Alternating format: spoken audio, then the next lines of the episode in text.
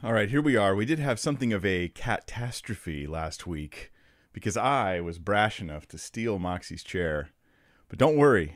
Don't worry. This this week I know. I know that even though that's my chair, it's her chair. so we should be okay. So welcome to the uh, Friday live stream. This is 20 questions with Pastor Mike. That's me. I'm Mike, and I'm here to answer your questions from the live chat. Those questions are getting loaded. We do this every week. For those who don't know, every week at 1 p.m. Pacific time. That is almost every week. The last two weeks in November, I won't be able to do this because I'll be at the ETS conference, and then I'm going to be it's Thanksgiving, and I'm going to be with family out of the state, and so I won't be able to do it for the next uh, the last two Fridays in the month. But otherwise, we're always here doing this. And question number one is, and oh, it comes from anonymous, who says. Can you please explain what the Bible says about local churches having a process of church discipline? And how that should be carried out. Should it be rare or a regular part of church life? Where should leaders draw the line when deciding if someone made a minor mistake versus someone needing discipline? So, this is challenging. Okay, so there's easy parts to this question, which is church discipline is a real thing, a biblical thing. Churches should definitely do it.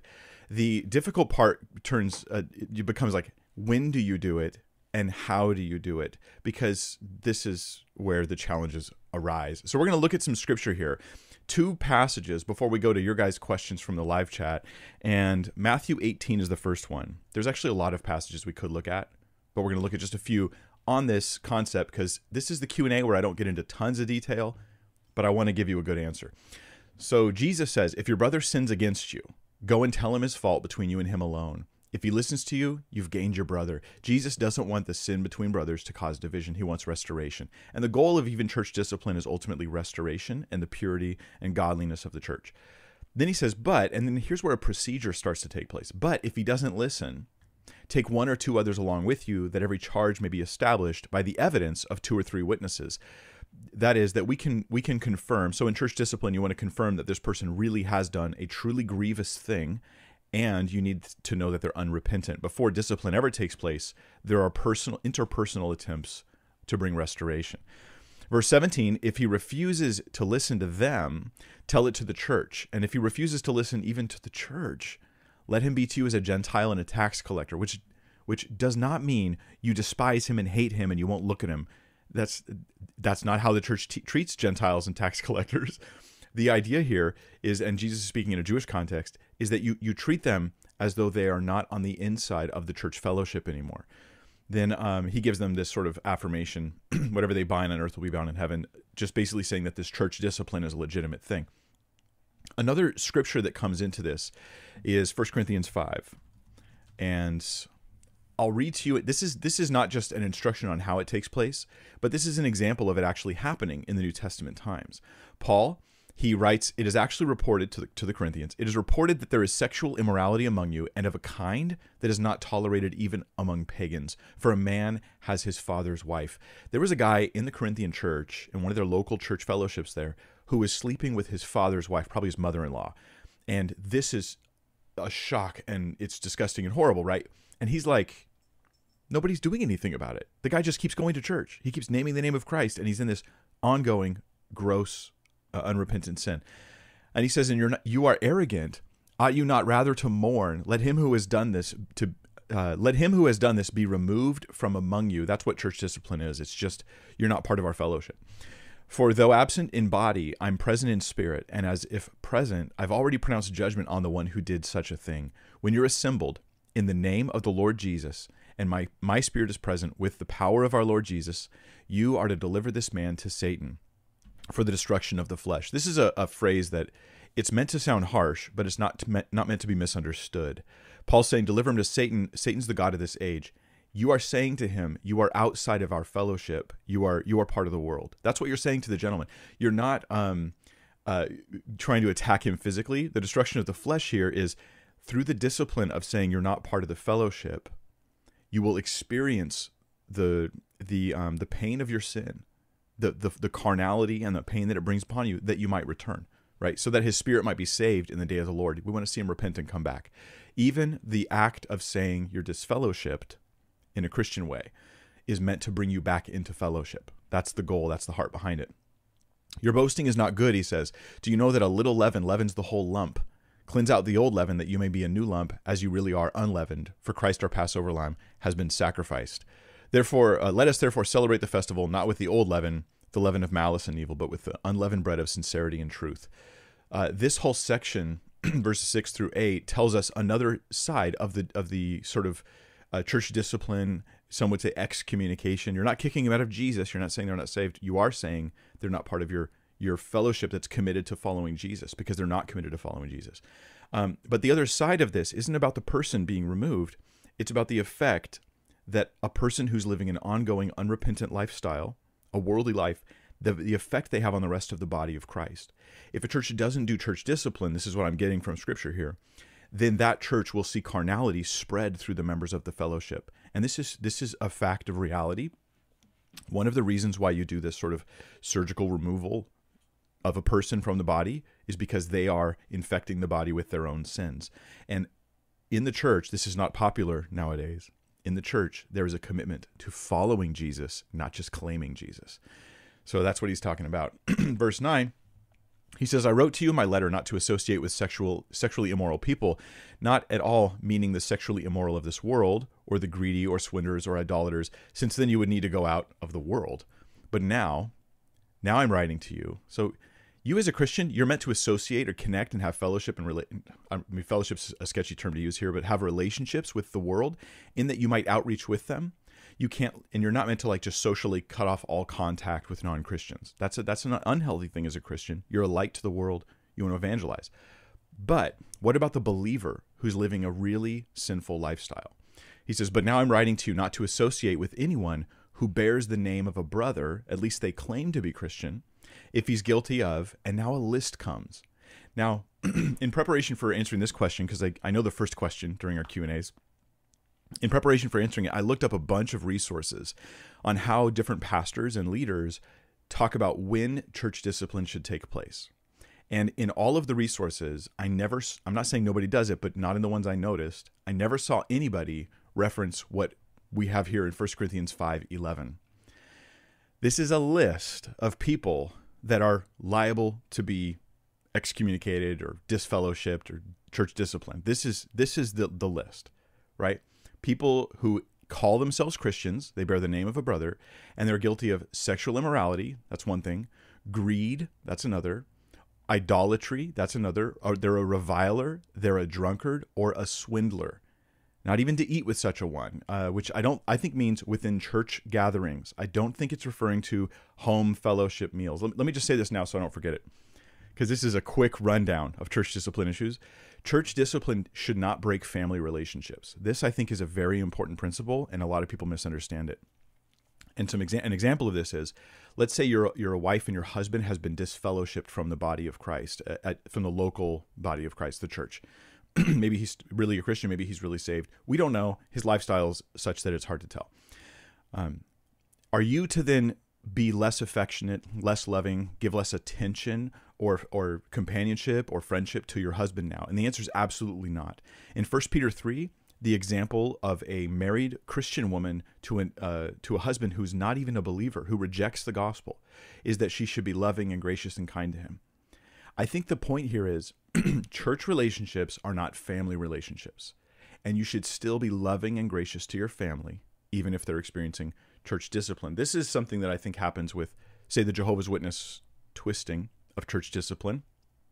Is it's meant the person is being shunned, that's the term they've used, not disconnected from identifying themselves as a Christian in the body of Christ. That's the church discipline. You're not a Christian in this local fellowship. It's not that we shun and hate you, despise you, or something like that.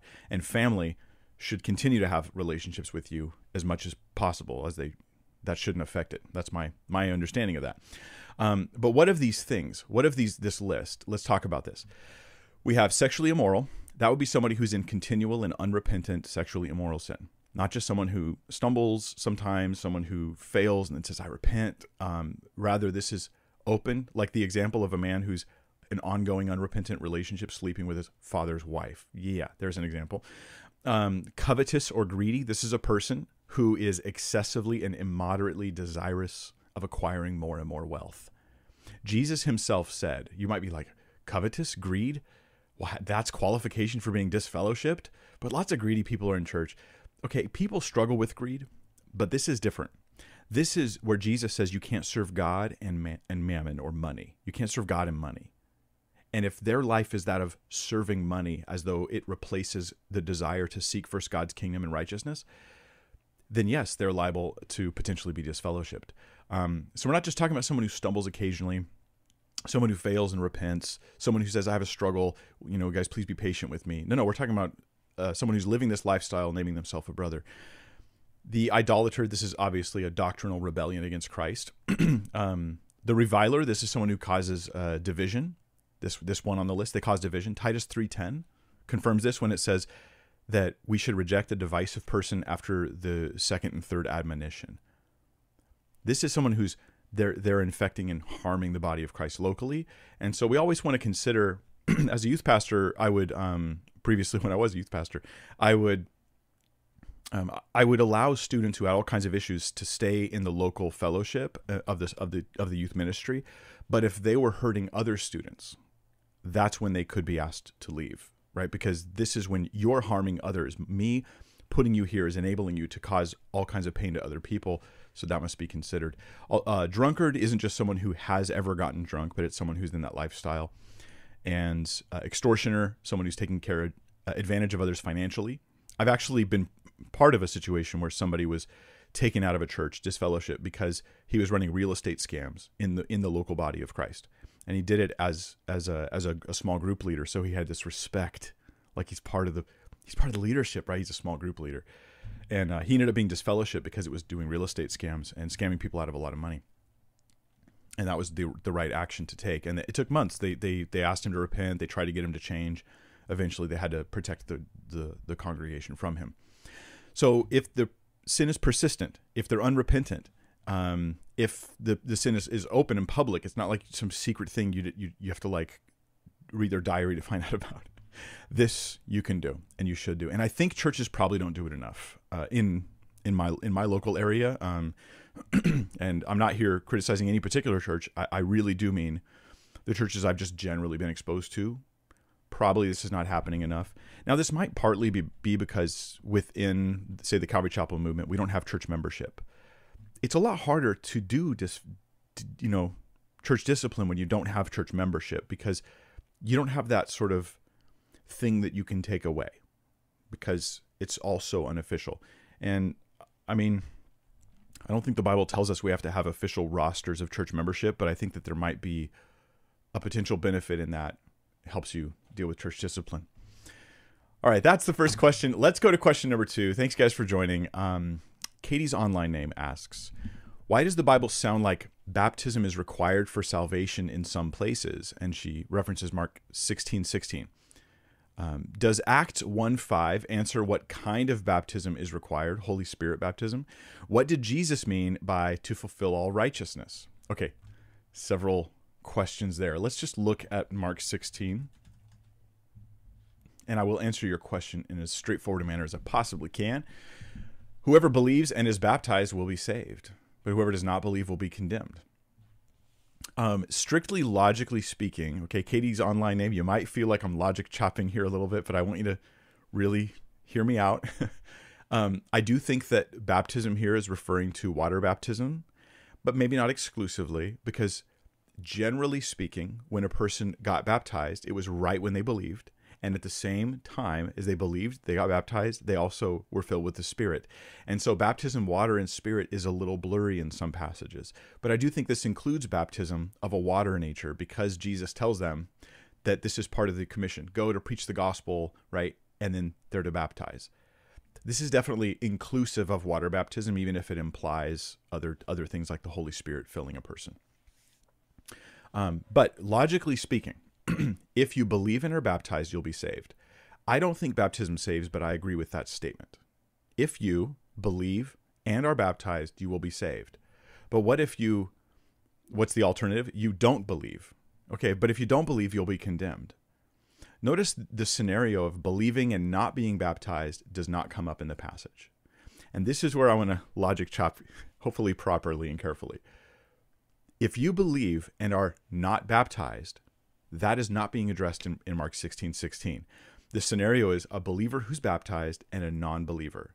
This guy's saved, that guy's not. The only thing that's on both sides of the equation is belief. So that's the only thing you can say is guaranteed necessary for salvation is belief, because that's what's on both sides of the equation. Um, Acts 1 5, you said, does that answer what kind of baptism it is? I kind of implied my answer here. Um, this is where it said, uh, For John baptized with water, but you will be baptized with the Holy Spirit not many days from now.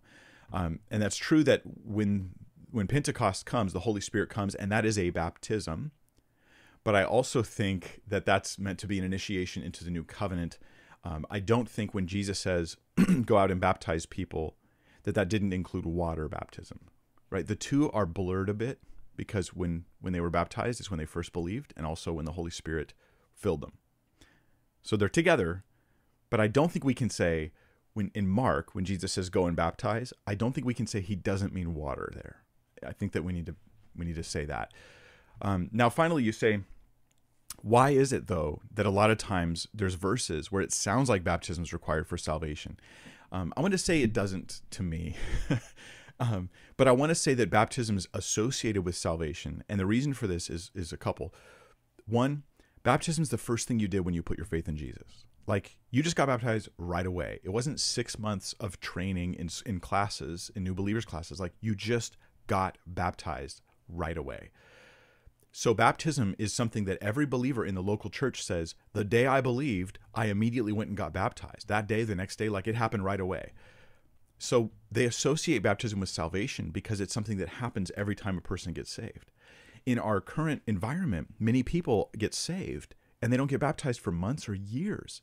And so, it occurs to us to differentiate between the two that coincidental nature of baptism happening at the time of salvation makes it easy to talk about it in terms of salvation.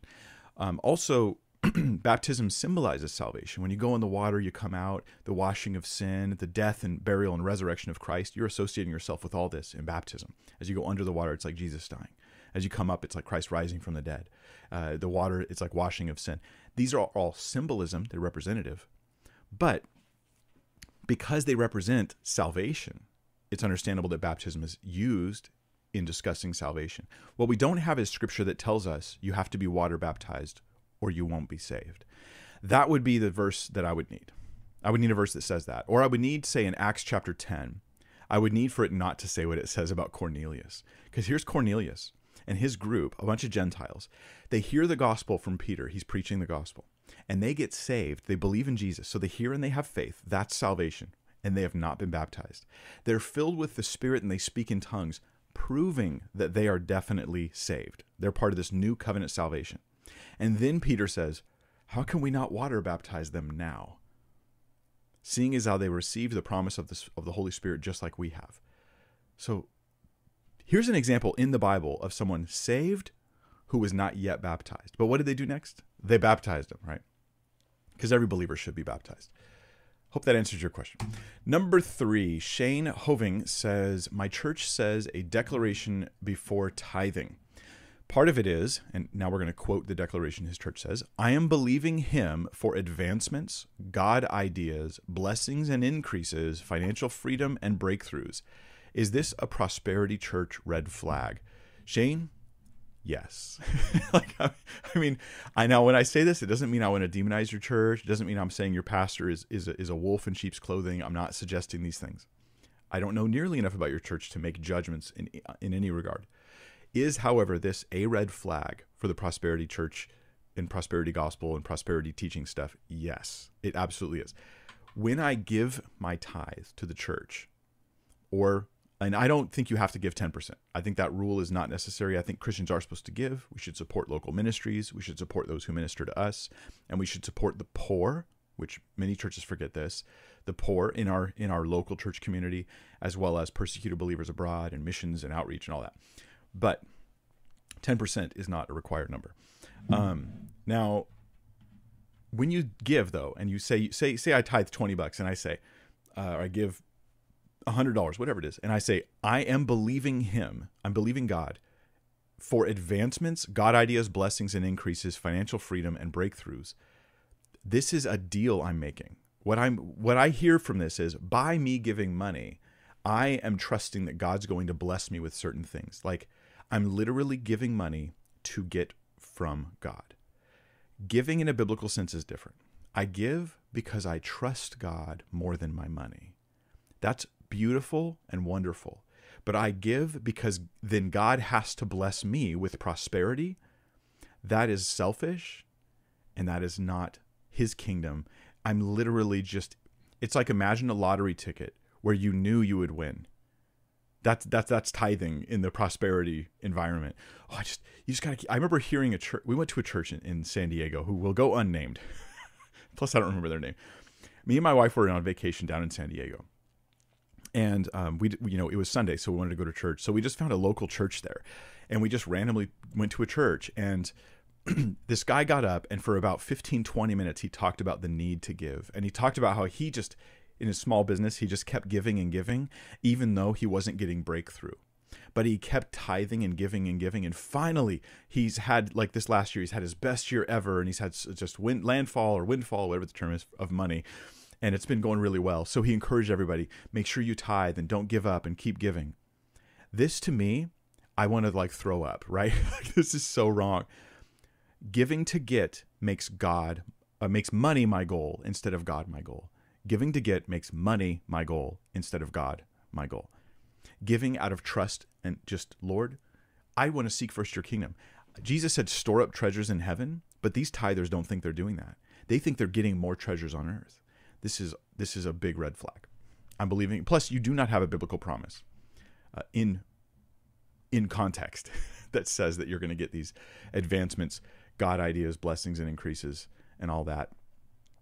Yeah, all right, we'll go to the next one. Number four, Pamela Schuett says, Hi, Mike. Watched your video on Halloween and wondering what your thoughts are on murder mystery dinner parties. For that matter, murder mysteries in general. Is it wrong to be entertained by them? Um, to okay, I'm going to put this in the category of, of conscience, and uh, and here's why. When it comes to when I say conscience, what I mean is I'm going to let each Christian decide, and I'm not going to try to change their mind about it. That's what I mean. Um, conscience comes in in a particular spot. When, when, a, when an issue is really, in, in all reality, it's not a sin issue in and of itself. Anything could become sin, but it's not a sin issue in and of itself. Then I leave it to the person's conscience because some people feel this way, some feel that way, and they should honor the Lord as, as according to that conscience. Um, your conscience cannot make sinful things okay, but it can make things that are okay into bad things for you, so you don't want to violate that conscience. Drinking is like this. Drinking in moderation is totally acceptable, biblically speaking, but maybe you don't want to drink. Maybe drinking is a problem for you, so you shouldn't do it. That's violating your conscience. But don't put it on someone else. I would think the same thing for mur- murder mystery stuff. Um, now, there's some stuff that can be overly gory. It can be like really crude or whatever, really glorifying something bad. That could be a problem. But in principle, I think there's a category for this is fantasy and it's lighthearted, and I'm not going to demonize somebody for doing that. Um, so yeah, it, it depends. Now each individual party, each the way they're doing it, the actors and the way they do it, that that all kind of depends. But I don't want to throw that conviction on everyone else. Like it's my job as a Christian. Okay, there's there's two sides. There's always on on these issues. There's always the the more conservative side and the more liberal side. And here, these are not mean, meant as negative terms. On this one, I'm on the more liberal side, meaning liberty. I think that a Christian has the liberty to go to a murder mystery dinner party if they want. Um, but then on the more conservative side, they'll someone will be like, "No, you don't," and they make it their mission to tell everybody they don't have that liberty. That's a problem. But the Liberty people don't realize how oppressive they can be too, because then they make it their mission to go around and tell everyone how horrible these conservative people are on on this particular issue. Oh, they're, here they come, those the, the conservatives and the the the Pharisees, the legalists. Um, what we don't realize is Paul's recommendation in Romans is on both sides. He says, "Hey, for those of you who have the liberty or who don't have the liberty, keep it to yourself that way. Don't judge right? Don't oppress those who do. And those who do have the liberty, don't look down upon. This is always ignored amongst those who have liberty. I think there's a big issue here. Those who have liberty, don't look down upon those whose conscience will not let them do these things. Read Romans 14, check it out for yourself. hard pills to swallow in that passage, but it creates love and fellowship amongst uh, Christians who have different convictions on things. So, yeah, there's my thoughts on that. In general, not wrong, could be wrong depending upon the type of content there is. And I will not push that on anybody. I will let people's conscience direct them in it. Number five, Alex Pearl has a question and says, Hi, Pastor Mike. I would love to know why you love Jesus. Thank you so much for all your insight from a follower in England. Well, Alex, I mean, this is, it's funny. It's such a simple question, but it's one which I would love to have like this really beautiful poetic answer, but I'll just be simple with you. I, I love him because he first loved me. Um, I love Jesus because he first loved me. I, I don't deserve his love. He loved me. He's had a plan for my life from the beginning of creation that I might come to know him. And even though I had sinned, even though I have failed and many, many times done inexcusable sinful things, he, he loves me, redeems me, takes my sin upon himself on the cross. He died and rose for me. I, I love him, like First John says, because he first loved me. And the beautiful thing about this is that because my love is reactive to Christ, like I react to his initiating of love, it it totally removes excuse for me not loving others. Because whoever it is I don't want to love, I think of how God initiated love with me and how even if they're not loving towards me, not kind towards me, not compassionate, I'm like, but I wasn't those things to God. So how could I not extend some some poor imitation of the love of Christ to this person compared to the true love that Christ has given me? Um, so yeah, I love him for that. Um, number six, and just so you guys know, all the questions uh, I think are full. Is that, is that right? All the, yeah, all the, no more questions. No more questions. All the questions are full. I've got 20 queued up, ready to go. This is number six. Jake Waterland. Hey, Pastor Mike. My friend is doubting his faith and reality because he claims there's no way to discern truth objectively without some sort of bias. How would you answer him? Thank you. um, okay, this is a real challenge. I, I once had lunch with a student, former student. He's in college now, uh, or at the time, um, who felt that he didn't know if anything was real. And I just couldn't help but think of the irony of the moment. He didn't know if anything was real. This was keeping him from committing fully to Christ, but it was also plaguing him in that he's like not even sure he's real or the table in front of us or the food is real. And I and I I, I told him, but you know, you're still eating your lunch. Right? and and either this sounds trivial to you or it's a nice wake up call. Um, C.S. Lewis, let me give you another example. C.S. Lewis wrote um, something called The Pilgrim's Regress. So, you guys have heard of The Pilgrim's Progress. The Pilgrim's Regress is about C.S. Lewis's philosophical journey to uh, atheism and materialism, and finally back to Jesus. And when he describes in this in this journey, it, it's it's tough reading if you don't know any philosophy. Um, but but he describes this journey. He's locked in a prison and the prison is is I think the prison guard is something like materialism, representing materialism. And it's like if I remember, is years ago I read it. The guard like walks by and will tell the the, the main character, um, who represents Lewis, will tell him like look at you you're, just look at your organs you're just you're just blood and meat and you're just bones and that's all you are and and he's trapped in there and he's despairing and then one day, somebody comes alongside and delivers him from this prison. And the, and the person who comes alongside is reason. And he talks about how he kind of went, wait a minute. I'm like, it seems wise it's in the, I'm going to use my own terms now, not his, but it seems wise to be like, yes, I've I've analyzed and science has declared to me that we are nothing but meat and bone and da da da. But it's utterly folly for a person who has consciousness and the ability to analyze to think that the things they're analyzing means that you're no more than the sum of your parts. Because certainly your awareness and your thoughts and your reasoning says you're more than that. Um, all that to say, it's hard to get somebody out of a situation like that. Um, your friend's doubting his faith and reality. And the reason he's doubting all of reality and his faith is because he says there's no way to be totally unbiased and objective. But he still eats lunch, right? You, you see, this is he is he is really philosophically unequipped to tackle the challenges he's facing. And I think if we're going to do philosophy, we should be the common sense philosophers who say, I'm not going to start philosophy by doubting my own existence. I think that philo- when you go to philosophy 101 and your and your teacher starts by trying to get you to doubt your own existence, I think that that is the dumbest thing ever. and it's not wise. It has the appearance of wisdom, but it's utter folly because to doubt reality, to doubt all the things that you know and perceive and see as true because you have, say, a bias, that is not wise. That's not wise at all. So, yeah, you have a bias. Everybody has a bias. I mean, you could say God has a bias, but his biases would be proper and good, if, if you want to call them bias. So yeah, I don't I don't get it. I don't get it. Jake, your friend is in a cycle is psychological turmoil, and I feel like you need to give him some kind of key that gets him out. And if, if I was to talk with him, I would try to chase down this whole idea of bias and say, what are you throwing? What knowledge are you throwing away because you think bias is that important? Like, why is bias that important? It's not. Um, and then pursue from there. Um, man, he needs like reason to come by and open the door and let him out. Uh, pray for him. Yeah, I, I, hope some of that helps, Jake. Um, Hina Ido, I, I do says, "Howdy, Pastor Mike. Howdy. Don't question." Don't questions like Second Kings 5. Oh no, this is one of those where we have like four different passages of scripture. I don't have time to look them all up. Don't questions like Second Kings 527, 2 Kings 9 8, and Exodus 12:29 contradict Ezekiel 18:20 that says that sons cannot be punished for the sins of their fathers. Love your videos. Okay. All right, let me let me do my best to do this. When and just so you guys know, for for my sake, when you have a um, a lot of scripture passages, this isn't as tough as some. Sometimes it's like five, six passages of scripture, different books, different contexts. That's a little much for a Q and A.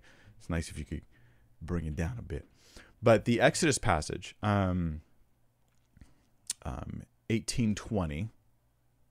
I'm not even sure if this is the passage you meant. Oh, Ezekiel 1820. It's not the passage you meant. You said Ezekiel, not Exodus. 18. The soul who sins shall die. The son shall not suffer for the iniquity of the father, nor the father suffer for the iniquity of the son. The righteousness of the righteous shall be upon himself, and the wickedness of the wicked shall be upon himself. Um, I think this is talking about uh, the ultimate justice of God on a person and it's also the ideal in the law is that you you punish people for their own sins you do not punish them for the sins of their parents in that sense um, but you're saying hey is that perhaps contradictory with what we read in other places and and a real second kings 527 uh, the, uh, one of the challenges for it is therefore the leprosy of Naaman shall cling to you and your descendants forever. So he went out from his presence like a leper, like snow. I think the simplest answer for this is to simply not regard um, Naaman's descendants as being punished, but as being damaged or harmed because of the sin of their father. And it's clear in Scripture that you will suffer for the sins of your father, but I mean, if, if in suffering in a generic sense, but being punished for them is a different story. So, like in the flood, there were there were there were babies who died, but I wouldn't look at the flood as punishing them I would look at them as being, you know, has enduring suffering and even death as a result of the sins of others. This is significant to not view it as punishment upon them. The punishment would be on those who were culpable for the sins that they had committed. And so Naaman has a disease, and this disease, what leprosy, by the way, was a term that was um, used for a wide variety of skin diseases, not just the modern term leprosy. It almost should say, therefore, a, a disease, the disease of Naaman. Um, and so, yeah, leprosy is super generic. It could be referring to lots of different diseases. Um, it probably means that it will be a it'll that he got a disease that is also hereditary. Genetically, it's gonna it's gonna cling to his descendants for that same reason. So I would look at them as suffering the collateral damage results of the sin of another, but not being punished by them. Let me give you another example. You have an employee who's a terrible employee. They're, they're stealing from the company. They're abusive. They they they don't they show up late, and you fire them. And what if the employee comes to you and they say, Look, I get it, you fired me, but you're punishing my kids because now I don't have money to put food on the table. So you're punishing them for my sin. And I think you would then go, Oh, now I see what Mike means. There's a difference between them suffering because of your sin and them being punished because of your sin. That's how I would try to navigate that one. Um, Zoe Abundant, number eight, Zoe Abundant, Life Abundant says, Should we hate the evil doer, those who promote or perform abortion, for example? Or should we just keep their salvation in mind, or can we do both at the same time? Um, here's where I want to say it's complicated. Um, the I think that it's possible in some sense. Okay, in some ways, it's not possible to love somebody and, and hate them at the same time. It's, in some sense, it's not possible. In another sense, it seems like it is.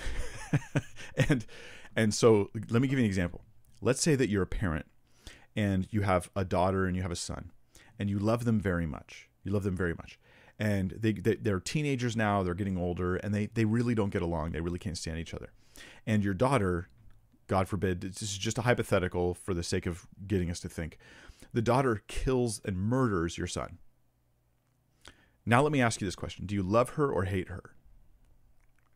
Now you see where it gets complicated. Um, there's a sense in which you say, "Well, of course I still love her. That's my daughter," but you you you there's a sense in which you could I don't know if the term hate is the right word for it, but you're like, I'm repulsed by, I I won't tolerate, I can't stand what she's done and the things she's harbored in her heart and the, the lifestyle that she's chosen, these kind of things. So there's a sense in which you can say this love doesn't mean like this acceptance kind of thing. Um, God hates sinners and sin, but he loves sinners at the same time. And I think it's this illustration with the daughter.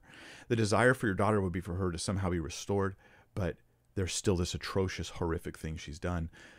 So um, I think that I can look at those who say perform abortions or rob banks or scam people on the internet and take take uh, especially the elderly. They they embezzle or steal money from the elderly.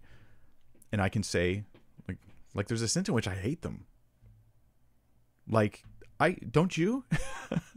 um, you know, I, I I was walking around my block one time and I found a package on the sidewalk and it had been opened and it was a prescription. It was a bottle of prescription medication. And what I realized had happened is some porch pirate had stolen this box from my neighbor's house and they on their way out they opened it, saw it was a prescription and just tossed it on the ground because they didn't want it. They thought it was something valuable for them. Meanwhile, here's my neighbor, an elderly person, who was without this prescription. So I like walked it over and I, I gave it to them like like big props. It took like 30 seconds, right? Like I gave them their prescri- their prescription. Don't you despise the person who would do that, who would care so little for someone else? But don't I also want them to know the love of Christ? Don't I also want them to turn and to be changed? And in the end, whether they will end up being loved or hated. Whether, whether they will end up being embraced or rejected by God will depend on whether they come to Christ.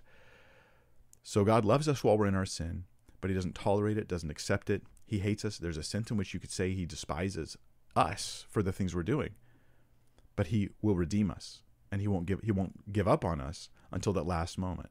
So we have that opportunity to turn to for Him to set aside all of that as through Christ we we uh, we accept his transformation and change.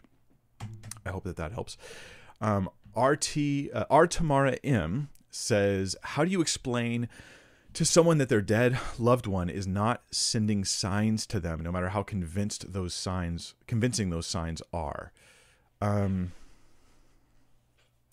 okay, this there's there's two questions here that I see Tamara. One of them in my mind is the question of um, like how would I just theologically discuss the issue of whether or not you know a dead person is sending me signs, and I think I would discuss this by suggesting that um, we don't have evidence in Scripture for this. We also have it refuted many many times, and this is where I would go with Scripture, where it talks about don't contact the dead, don't reach out to the dead, stop trying to communicate to the dead, and we often think of this in the context of you know God's like rebuking them for their pagan practices. But when we say pagan practices, what we think is like weirdo, culty things. But what we miss is the human natural desire to connect with our loved ones who've passed. This is an intense desire. I want to I want them to send me I want to connect with them. I want to talk with them. I want to see them. I want to know they're okay. And so we get into these seances or we get into these practices or we start talking to them and we start thinking that they're sending us signals. This is all very dangerous. And that's why God warns us in Scripture don't do it. Don't try to connect with the dead. Don't try to contact the dead. Don't start having conversations with people that aren't there thinking that they're hearing you. And one of the dangers of this is that while they're not interacting with you, something else can in their name. I mean, a demon can come and impersonate your, your dead loved one and then use your broken heart to manipulate you into all kinds of problems. So that's that's what I want to say theologically. Here's the issue. But the other question is this how do you get your friend to believe that? Because they may have this massive heart commitment to just staying in contact with this person that they loved. And them, I would want to point them towards the way that we will have eternal connection, fellowship, and communication with those who've died before us if they're in Christ, and that is through Jesus. Um, I would I would say they need to they need to stop these practices. Though their heart might pull them that way, it's a way that Satan will pull them astray. Number 10, anonymous question here. I play guitar at my church. Hopefully not while the preacher's preaching, but I don't always agree with the theology couched in some songs. I don't sing lines I don't agree with, but I am still on stage. I'd love to hear your general thoughts on this. Okay, my and I as you guys know, I play guitar too. I've led worship thousands of times. okay, it's more times than I could possibly count. Um, and what would I do if a song is up there and I can't sing it? Um, well, I could I still play it but not sing it? Um, perhaps, perhaps because my commitment to the band and to the overall ministry, I don't want to quit that over this one issue. So perhaps I could say it but not sing it, not sing that line. I would do that up to a point. If I thought it was so, let me just say a lyric can be um, great, like it's godly, it honors Christ, it, it speaks truth, it, it builds up the body or it could be, let's say, several other things. It could be totally heretical, or it could perhaps be just a little weird, like I'm not comfortable with it. Or maybe it's not false, but it connects to a false teaching. Like it doesn't really teach that, but it's connected to that in a way that's uncomfortable. So if it's in these other categories, I feel like I would have more leniency. But if it's actually if it's proclaiming actual heresy, like the lyric says like Jesus isn't enough for me. okay, I'm off the band. Like I, I refuse to do this song, and I'm gonna push it with the leadership of the church if I can. But um, but if it's in these other categories, I think I might just hold my tongue, not do that one part, and realize that um, not everything that happens from the pulpit of your church will be totally healthy and right.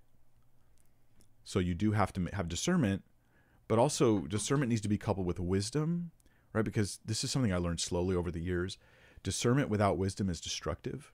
Discernment without wisdom is divisive. Discernment coupled with wisdom, where I can go, I can see the right and wrong of that, but I also see how it fits in this situation in the body of Christ and in the in the dynamics of all these relationships. And when you can see that too, now you can have wisdom to know what to do with your discernment. So uh, don't stop with discernment, guys. Make sure you couple it with wisdom. Number 11, arrived uh, arrive Dursey five, I don't know, says, "Hi, Pastor Mike. How do I repent unto salvation, repent and be saved, when I do not want to? I'm asking from the current place of being unsaved. Thank you." Um, I want you to think about this. Um, uh, um, how do you? Let's say that you're you're married, um, and you ask yourself, "How do I love my spouse?" when I don't want to. Like I don't, and I, by that I think you mean don't feel like it. Because if you didn't want to, if you really didn't want to, like, like truly, I, my will says I don't, I don't want to be saved. I believe it's true. I don't care. I don't want it. Well, then, then why are you saying how do I do it even though I don't want? I don't. That's confusing to me, because if you want to do it, you're not asking the question. But let's say that you're just conflicted. Your emotions are not there, but you, your will is there. Your will says I want to love, say love my spouse but I don't feel like it. Well, this is marriage all the time. Right? I'm, I'm a little, I'm irritated. I'm frustrated. How do I love my spouse? Well, then I put on actions and attitudes of love, regardless of how I feel. So, what do you do if you're like, Lord, I want to be saved. Part of me doesn't want it. Maybe I still want my sin. Maybe I, maybe I, I have baggage and issues that I've, you know, I've, I've become angry at, at you, at the church, at things like that. What do I do? I think you simply say, Lord, forgive my stubborn heart I choose to trust in Christ. I choose to follow Christ. Here's here's me. What I want is conflicted, but my will is going to cut through that and choose to trust in you and to follow you. And then you walk that out. And your heart will come around the bend eventually. but we uh, we often don't want to be guided by our hearts. We want to guide our hearts. And when your want is confused, your will can cut through and make the choice that makes all the difference. That's what I'd recommend. Number 12, Tara Carlson says, a student received recently shared a fear of hers, the idea of eternity, even if in heaven. I have to admit, I struggle with this as well. Any advice for me to comfort, I could give her. Uh, any advice for me for comfort, I could give her from the Bible. All right, um, I'm going to show you guys my cat because I'm going to drink some coffee here. Just a second.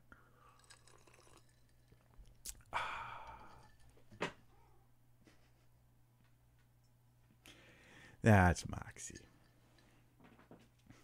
She's happy she has her chair. All right. So, your question, Tara Carlson. a little coffee break there. Um, so the fear, as I understand it, Tara, and I hope I'm understanding it rightly. Um, sometimes it's hard to cram all your data into these little little question spots on on a, uh, on a live chat. As I understand it, your your question is like, hey, hey, Tara, I thought about living forever in heaven and that freaks me out like i don't know that i want to live forever in heaven what if i'm actually what if i get bored what if it just gets tedious what if it's too repetitive what if like ah um so this is a fear that i think a lot of people have had but i don't think it's it's a, a, fear that we need to have i think it's a wrong fear and like a lot of fears are just wrong fears we, we we're afraid of things that don't make any sense i used to be afraid of monsters under my bed when i was a kid and the truth is those monsters were never going to hurt me they were very nice. Um, so, so uh, how do you respond? Well, part of it I think is a misconception about heaven, and part of it might also be a misconception about living forever. Um, we can we can be intimidated by living forever, but I think what we can do to talk about that misconception is talk about dying. See, because I've I've talked to people who go, I don't want to live forever. That sounds boring. But notice how they just keep on living every day right? like they don't they don't they don't just like go and off themselves the next day. People don't want to die. Even people who commit suicide do not want to die. They just don't want their lives to be the way they are. You see, to them, the fear is not length of life, it's ultimately quality of life. What is life? Is life really worth living another day if it's like this? And the idea of heaven, to touch that misconception, is is not harps and clouds like what you see in Warner Brothers cartoons from 30 years ago. Heaven is the presence of God so tangibly present, so there that the, that you don't even need sunlight to light the place because his presence is there. God, who is joy and love and peace and righteousness and holiness and completion and satisfaction, that's all in him. He is so present with you that he lights the place. Revelation talks about this we don't just sing songs all day long as some people have have that misconception that like heaven is just singing constantly actually it seems as though heaven is more of a perfected heaven and earth connected experience so at the end of revelation we have a description of heaven um, coming down the new jerusalem the city coming down out of heaven onto earth so heaven and earth touch they meet so there's a tangible physical aspect in eternity we're like, we have a new earth we're living on, and heaven is here on earth. So there's no separation between man and God. But there seem to be hills and rivers and trees and clouds and probably things like doing art and enjoying games with friends and going on trips and stuff like that. Like what I'm suggesting here is heaven is not a one dimensional, boring experience, unending day after day. Rather, it's the blessings of earth compared with the blessings of heaven, with all of the curses and pains and sufferings removed, and the relationships are better and tighter than ever before. This is one reason why I think heaven doesn't include marriage. Because marriage, also, while it's beautiful, me and my wife have a wonderful marriage, it also implies a separation between us and everyone else. I have it with her, nobody else does. You know, that's the, not just the physical things, right? But the, the, the connection, the emotional connection of marriage. But I think in heaven we're going to have such tight connections re- relationally with people that it will it'll be better than that, and so that there doesn't need to be something like marriage, um, and we're not going to procreate, so that too. Um, I hope that that helps, Tara. We devalue heaven, and then we get paranoid about a one-dimensional imagination of heaven. Um, heaven is, is going to be is going to be good. Uh, number thirteen, Woolpack says, "Hey Mike." Is it okay to listen to old music from former Christians like Kevin Max or Ray Boltz? Is their music prior to them leaving Christ okay to listen to? Thanks and pet Moxie for me, please. Um, all right, you know what? You asked. You asked. You asked. I have to pet her. Yes. So, and she's a she's a licker. She likes to she likes to uh, show her affection by cleaning my fingers all the time. Um, so the idea of um, listening to music from someone who's a former Christian. Let me start by saying this. I don't know why that would be a problem. So, in the case of say like uh, say like Ravi Zacharias's content, um, the man was not. It, it wasn't a question of apostasy. Um, he was victimizing people, and his victims are still around. And so, by promoting his content, we're throwing that in the face of the people he hurt. It's very different if it's a person who um, was say they did music, they they they at least named the name of Christ, and now they're now they've fallen away or they've rejected Christ or they or they were never saved. I don't even care how you parse that. My point is, you look at their prior content and you go, that was honoring Christ, that was wonderful. I think it's okay to enjoy that and to just when you think of them, you mourn from where they came from and where they landed, where they ended. David kind of does this, right? King David does it with Saul. Saul was like good for five minutes as king of Israel, and then he turned ugly. And remember, we try to think biblically about things. So I'm thinking, is there a biblical example I can use? Well, Saul failed, right? But David still rejoiced at the memory of Saul. When, da- when, when Saul dies and Jonathan with him, he's grieved and he's heartbroken over it because he doesn't feel like he has to discount everything Saul did just because Saul had such a bad ending. And we, we can get this from um, some other places too in Scripture. Um, Gideon. Gideon is a guy, and we read his story, in, in, and he, he starts well right? He starts as this lowly guy. God uses in a mighty way. Just the whole fleece thing. And they blow the trumpets and they break the they break the clay vessels and all this awesome stuff happens. But his the end of his story is really lousy. You can still rejoice over the good of what Gideon did, and grieve over the bad. So I, in that sense, yes, I, I don't have a problem with it, unless my one caveat by by listening to their music and enjoying them, am I in some way uh, contributing to a negative effect they're having now. And if and I don't think that's happening, but if that was happening, that would be where I would I would personally draw a line. Those are my thoughts on it with a few scriptures that I think give us some examples that might might parallel your question. Number 14, my four arrows says, were Adam and Eve created with a sin nature at their creation? If not, why then did they choose to sin in the first place, all the while God having called his creation good? Um, okay, so the uh, the the the question is like this in my head as I hear you ask it. Um, if Adam and Eve chose sin, does that mean that they had a sin nature upon their normal creation? And the question is, wouldn't that conflict with God calling creation good? And I guess I'd have two answers. One of them would be, um, I don't think they had a sin nature. I think they had free will. And free will even though they used it for evil, free will is a good thing. I don't think they had a proclivity to sin. I don't think there was anything driving them to sin the way it is in my heart. I don't think it was that, but there was an ability to sin in this particular area and a and, and a free will. Um, but free will is is not inherently bad. When they use it for wicked things, and then when it becomes free will that's like bent towards evil, that's when it's like a sin nature. Um, so I think what they had was good. When God called it good, free will is good because free will can also be a choice to not sin. It can be a choice to love God. It can be a choice to honor honor Him. So in that sense, it's it's good. My other question would be just by just to say, um, when God says creation is good, um, I don't want to overread that word good. And and I just want to be a little careful that I don't go. Well, He said it was good, so there couldn't be anything uh, that I don't think of as good as a part of creation. Uh, it could be good as a whole while not having every element good. I say that, however, only as a theory. Okay, forgive me for doing this to you guys. Um, I don't. I'm not teaching that there's some elements of creation that were not good. I'm not teaching that at all. I'm only saying I don't want to force on Scripture over reading of a of a of a phrase. That's it. I hope that helps. It's just learning to not push the passage too far. Number 15. Anonymous question here says I've been a believer for a very long time, but still struggle with the concept of God as a loving father, mainly due to my upbringing. How do I overcome this? The doubt is overwhelming. Um, so, uh, okay. I am not without personal life experience to understand your situation.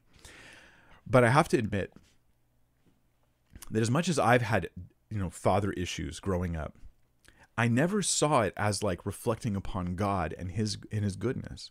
Because in my head and I, although I've known people who have I and so I'm not trying to like discount that but in my head God presented the contrast of the earthly father and stepfather that I experienced.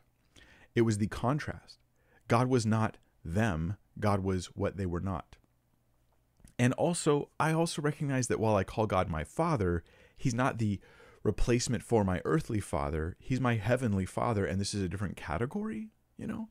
So the the problem you're having is it seems to me as you, you look at the the wounds and the harm and the hurt and the reputation of your father, and you're projecting this onto your heavenly father. And to me, I would just say, you've got to learn to correct yourself on that and to say, I mean, even repent when you do it. Not not like a guilt trip thing, but just just stop and repent and be like, Lord, I'm sorry. I'm treating you like you did what someone else did, and that's wrong. I mean, he's not you, you're not him. I don't want to do that to you, God. This is something that happens with with people who've suffered trauma, and it's natural. Um, a woman who's experienced sexual abuse might have a hard time being intimate with her husband, but when she's doing that, it hurts that relationship, and part of it is that she's projecting a part of it's just memory and trauma, but part of it is perhaps projecting the motives and the ungodliness of one person onto someone who's innocent of those things. And so th- that's an element that's going on there that I would I would encourage you to consider is that it's actually kind of wrong to uh, doubt God the Father because Bob your father and what he did, you know. It's actually wrong. Um, Isaiah tells us that if if my father and and mother forsake me, the Lord will uphold me. Where's that Psalms? Um, it's actually a, a, verse that is close to my own heart. Um, um, Psalm 27 10. I want to share it with you guys. For my father and mother have forsaken me, but the Lord will take me in. You see, this is the contrast perspective. God's not like them. They may have forsaken me, but God will take me in. They may have let me down, but the Lord will uphold me. He will strengthen me. And He will do it in His own time, in His own ways. But He's different. He's different. You just got to separate the identities of your earthly father and your heavenly father. Um, and God give you wisdom. God give you wisdom. I think it'll help though. Philagape says, clashing translations in 1 Corinthians 7. Whom do verses 36 through 38 address? Some versions add daughters, implying fathers, but ESV, using in uh, using his betrothed and his passion, seem to indicate a groom. So, one thing we can learn, I'll, I'll, tell you guys about this passage briefly, but one thing we can learn about translations when they disagree, not just one translation disagrees, but when you see a variety of translations, way, ways a verse is being handled, it's because in the original language, usually it's just hard to tell. Um, so, Peter even said, Paul writes some things that are hard to understand. this is one of those passages. So, let me read it to you guys and you'll see. Um, this 1 Corinthians 7 is instructions towards single people and married people. And in this case, it's the question is is this part of the instruction a father who has a daughter he's responsible for, right? And he's helping her work through whether she'll stay single or get married. Or is it a man who's engaged to a girl and they're thinking about maybe staying single? right? That they, they had a, an arranged marriage and maybe they're going to stay single. So let's read the passage. Here's how the ESV has it. If anyone thinks he's not behaving properly towards his betrothed, so it's a fiance, if his passions are strong and it has to be, let him do as he wishes, let, let them marry, it is no sin. But whoever's firmly established in his heart, being under no necessity, but having his desire under control, and has determined in his heart to keep her as his betrothed, he will do well. So he who marries his betrothed does not does well, and he who refrains from marriage will do even better. Um, either you get married and you honor God in marriage, or you stay single and you're, you're more free to do kingdom work in the name of Christ. Okay, but here's um, another translation, and um, I don't think you mentioned the other translation you were looking at, but I think the Yeah. Um, the New King James memory serves me here. So New King James has it as if it was her father, right? Um, so it says, "But if any man thinks he's behaving improperly towards his virgin, unless I've misremembered, let's read it. Um, if so, it's not betrothed here; it's a virgin. So she's an unmarried woman, is what it means. If she's past the flower of youth, um, and thus it must be, let him do what he wishes. He does not sin, let them marry. Okay, it's a little vague now. This translation keeps it slightly vague. It could be her fiance, or it could be the the father who's letting them marry. It's it's a it's a bit vague, probably on purpose because it's difficult to translate. Nevertheless, he who stands steadfast in his heart, having no necessity, but has power over his own will, and is so determined in his heart that he will keep his virgin, does well. So he who gives her in marriage does well, but he who does not give her in marriage does better. Now that sounds like it's talking about a father, not a fiance. Now, here's here's where it gets really hard and really simple. The interpretation changes a lot whether it's the father or the fiance. Because you just go, "Oh, he's talking about a different situation." But the application stays the same. This is the simple part. The application is the same. Guys, girls, if you have the self control and will to stay single and serve the Lord in your singleness, go for it. But if you just really want to get married, you're burning in your heart with a desire to be with somebody, to be physically together, to be, you know, just around each other and married and all that, you don't sin. That's also allowed too. What's interesting about this these this verse is that whichever interpretation you grab, the application remains the same. The only question is who was who was the um, in their culture who was the one making the decisions about getting married, and that is more of a cultural reality, and not something we need to stress about. All right, number 17, Colby Hill says, My friend has left Christianity. His family's a bit extreme and aggressive with their faith, and he says they're what pushed him away from his faith. If I try to talk with him, he gets angry. What can I do? Um, there's not a lot you can do. Anger is a great self defense mechanism right, to keep people from talking to you about God, right? Because you just get mad. Um, you can be an example to him. Um, I'm a little skeptical, uh, and I don't mean totally, I'm not entirely skeptical, but I'm slightly skeptical, and I think properly so, of someone who says their family drove them away from Jesus. Because your family's not Jesus, right? Like, if Jesus drives you away from Jesus, there's something about Jesus you don't like, I disagree, but I understand. But if someone other than Jesus drives you away from Jesus, that's irrational. It doesn't make any sense. I have met Christians who would drive me away from their version of Christianity, their understanding of following Christ, their character, the way they behave, but never away from Jesus. Because I, I look at Jesus and I'm like, he's not them, right? God is so gracious and loving that he involves in his wonderful body of Christ a bunch of wackadoos. Okay, there's there are people that are Christians of all stripes. And I look at that and I see God's grace and kindness, but I don't act like they're the authoritative, authoritative representation of Christ, every one of them. Right? Maybe you have someone who's full of pride and they're rude and they're kind of ignorant and they presume things and then they speak without knowing. I just think that's them. I don't reflect that on Christ. So I would want your friend to know that, to just differentiate between his family and Jesus. But this is complicated because what if what if he says they drove him away, but really what they were doing was just telling him he had to repent of his open rebellion against Christ? Okay, well, uh, in that case, truth drove him away. Um, in which case, it was because he was harboring something. He ran from the light because he was he wanted the darkness. I don't know. I wasn't in the situation. I'm open to who knows. I would just want to dig for info. But um, but if you try to talk to him, he gets angry. So what can you do? Um, you can try to preserve the relationship. Sometimes what helps with friends is telling them the thing that you're thinking that you're not saying. Like where you actually just tell your friend, like, hey man, when I try to talk to you about this stuff, um, it seems like it makes you angry. I, I, I'm bummed by that. I don't want you to get angry. I just care about your soul. I know your family's got issues. I've seen them. They're they're extreme and aggressive, but I'm talking about you and Jesus, and I just wish we could talk about it. Like sometimes you just got to tell them what you really think, and not find ways around that. Um, I don't know what you should do there, Colby. Consider these things, and may you have the wisdom to know what might apply to your situation. Cherry Rowe has a question. Hey, Pastor Mike. Hi, Cherry.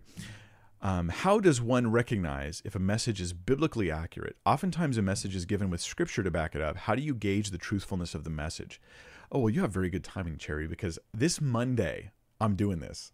So I thought a long time ago, and for a while I've been thinking, I'd like to take like a a whole sermon of say Joel Osteen and actually walk through it and do this with it. How do you recognize if it's biblical, if it's accurate? And so I'm going to do it this Monday. This Monday at 1 p.m., which is when I normally do streams. Um, so Monday at 1 um, Pacific time, that's in California, I'll take a whole Joel Osteen sermon and methodically break it down point by point. But let me give you a couple tips that you'll see me do in that same video. And this is this is what I'll do. You take the message they're giving and you make sure you understand their points. Maybe write them down. They say you have to give if you were to get, right? And then you take the verse that they use to support it. Oh, Malachi, where it says, you know, bring the whole tithe into the storehouse and then your vats will be overflowing. Okay. Okay, so I, I take the verse and then then you stop. You've just begun. All you've done is identified the teaching and the verse they're using to support it. Then you open Malachi and you read it in context. And you start asking questions like, who is it written to? Oh, Malachi was written to the Jews. But wait, the Jews were under the law, and in the law there was a requirement to tithe. And blessings and curses depending was dependent upon obedience. So it makes sense that Malachi says this to them. But in the New Testament, we're not under the law. So how do I apply this to Christians? In fact, if I was to tithe under the law, as you read the whole law in context, I'd be giving to the Levites, not to my pastor he's obviously not interested in obeying it really. so it's it starts to unravel and you start to realize that the interpretation isn't supported in the context. So that's what you do. You you make sure you identify the point they made, the scripture they used to support it, and then you go look up that scripture in context and hope for clarity to see if it actually supports the thing that they were teaching. All right, number 19, um, anonymous question says I'm a family photographer being asked to do sessions involving a same sex couple with kids. I've done sessions for cohabitating pregnant couples before. How can I handle this as a Christian? Um, I, I, okay, so th- this is a challenging issue for anybody, and I'm gonna, I'm gonna say something I said earlier on, which is I don't think you need, you need to not violate your conscience here. So whatever your conscience is between you and the Lord, if you can't feel clear and pure and righteous doing it, do not do that thing. Now let me let me answer this from my own perspective. Um, I I think that Christians should offer services to everybody. When you have a business, you should offer services to everybody, unless those services are being used to proclaim some lie that you can't get behind.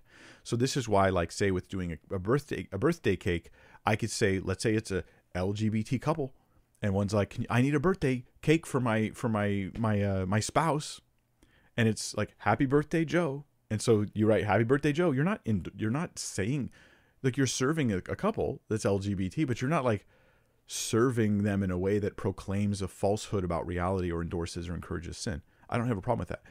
But what if it was the wedding cake? And the wedding cake says like congratulations and it's and it endorse you you're helping endorse something that is not actually a real wedding. And this is again the the the the, the tomatoes, the rotten tomatoes are flying my way now as I say this. Um, the objection that Christians have to say same-sex marriage is that marriage by nature is two opposite sex people. And let me say it in a less in a, in a less offensive parallel. When two people have a baby, it's two opposite sex people. They're parents because they parented this child. And so parents should be male female to parent the child that they produce from their own DNA. This is natural and right. I think marriage is only a reflection of that reality. So when you say same-sex marriage, you're just it's that's not a marriage. This isn't what marriage is. Marriage is man and woman. So that's just definitional what it is. So now you're proclaiming it on a cake. That's different.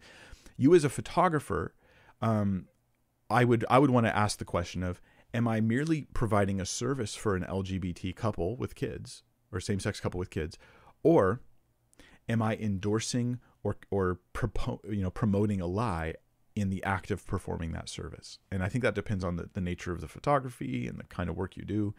And um, God help you because a lawsuit's coming your way. and um, and this is to be honest, like uh, okay, just as a human, the idea that you would sue somebody because they won't put like your your the thing you want on a cake it just seems like petty and like i don't it just seems crazy the overreaction the vitriol that people have on these issues um but uh but yeah it, it does happen so uh, god bless you and give you wisdom in it Number 20, my job has been taking away too much family time. Extreme employee shortage.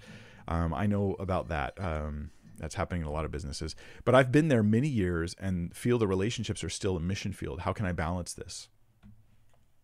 Um, I, I don't know what to tell you except to remind you of priorities. Um, if your job takes away from takes away from you away from your family for a season, I think that there's an understandable thing going on there. But if it's taking you away, is hurting your family, let me just remind you that your family is more important than your job or your career. Like as a Christian, your family and you you providing for them in, in the ways you're supposed to, that's more important than your ministry activities. So family needs to come first here. And that seems to be like saying it's a mission field doesn't take away the fact that you have a responsibility as a, as a husband, as a wife, as a parent to take care of, of this family. So if you feel that your job is hurting your family, like something's got to give, something's got to give. And whether that means you go to the job and you say, I simply am not going to be available for this many hours. I love you guys. I don't want to lose this job, but you're going to make me lose my family. That's just how it is. That's the reality of it. Um, yeah, I think I think family comes first. So there's a season. There's a sense in which a season comes, and you're like, oh, it's I'm working a lot this season. I've been in those seasons. I've been in a lot of those seasons recently, but that can't just go on forever. Um, yeah, if a man does not provide for his family, he's wor- he's worse than an infidel. Scripture says. But providing for your family can be seen as not just financially providing, but making sure to take care of your home and your your kids and your spouse.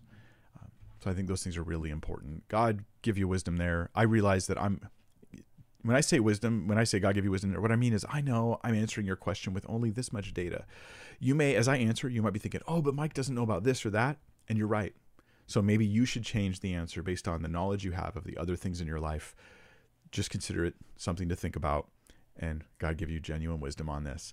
Um, thank you guys. I will see you Monday. I've put a link in the video description down below to the video I'll be doing on Joel Osteen. It's going to be methodical. This is not a hit piece. This isn't for entertainment purposes, but it's going to be methodically working through moment by moment everything Joel Osteen says in a typical sermon. I just took his most recent sermon he gave last Sunday, and I'm working through it now, preparing notes. And um, and I'll say this: I've never done this with Joel Osteen because I don't listen to Joel Osteen. Um, but it was worse than I thought going in. I had a, I had an image of Joel Osteen, what I thought he did, and I had higher I had a higher estimation of him than I ended up with after actually analyzing and evaluating his message. Um, that doesn't mean uh, that I have the worst possible evaluation, but I'm saying it, it's revealing. It's revealing. So, thank you guys. Appreciate you being here. Lord bless you. Keep your eyes upon the Lord. Remember, um, even as we do things like discernment, looking at Joel Osteen, we got to always get the plank out of our own eye first. Look at your own holiness, your own godliness. Pay attention to your own situation. Deal with your own cat. Yeah. And uh, that's it. That's all I have to say.